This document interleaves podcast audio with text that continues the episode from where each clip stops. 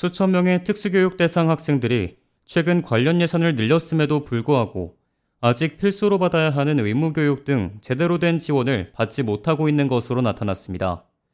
브래드랜더 뉴욕시 감사원장은 최근 보고서를 통해 현재 시 전역에 28만 2천여 명의 특수교육 대상 학생들이 있지만 언어 치료와 물리 치료, 상담과 같은 13,800여 개의 교육 서비스가 제대로 충족되지 않고 있다고 밝혔습니다.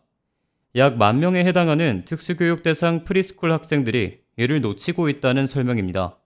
특히 흑인과 히스패닉계 학생들이 의무교육을 제대로 받지 못할 가능성이 더 높았습니다.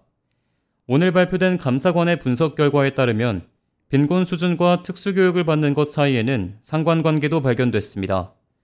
랜더 감사원장은 이에 대해 우리는 특수교육을 받는 학생들도 충분히 잘 성장할 수 있다는 것을 알고 있다. 하지만 이는 그들이 받아야 하는 제대로 된 교육이 이루어졌을 때의 이야기라고 기자회견을 통해 언급했습니다. 이어 안타깝게도 교육부는 현재 수천 명의 학생들에게 교육 서비스를 제공하는 것에 실패했다며 특히 저소득층 아이들이 제대로 지원을 받지 못하고 있다고 전했습니다. 뉴욕시는 최근 계속해서 증가하는 특수교육 학생들의 수요를 맞추기 위해 고군분투해 왔습니다. 이에 따라 특수교육 대상 자녀가 있는 가정 일부는 직접 특수교육 비용을 지불하고 환급을 받거나 뉴욕시가 직접 그 비용을 지불토록 하는 적법 절차를 요구하고 나서기도 했습니다. 이와 관련한 청구 금액은 지난 2012 회계연도에 3,300만 달러에서 2022 회계연도 기준 3억 7,200만 달러까지 급증했습니다. 이에 대해 랜더 감사원장의 보고서는 뉴욕시의 현 상황이 복잡하고 시간이 많이 걸리는 법적 절차를 거쳐야 하는 가정에 부담을 주고 있다고 지적하기도 했습니다. 또한 이는 더 많은 가정이 뉴욕시와 계약되지 않은 외부 제공자를 찾고 있음을 의미한다며 이는 뉴욕시가 책임감이 부족한 것은 물론 사기의 위험까지 증가시킬 수 있다고 말했습니다.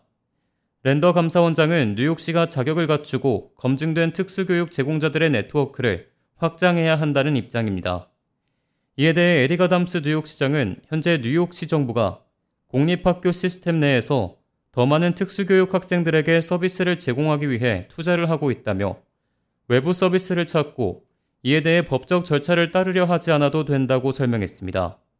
또 교육부 대변인은 뉴욕시가 난독증과 자폐증, 정서적 장애를 가진 학생들을 위한 프로그램과 이중언어 특수교육을 확대하기 위해 5,180만 달러를 투자하고 있다며 이들을 위한 더 포괄적인 교육을 제공할 것이라고 말했습니다.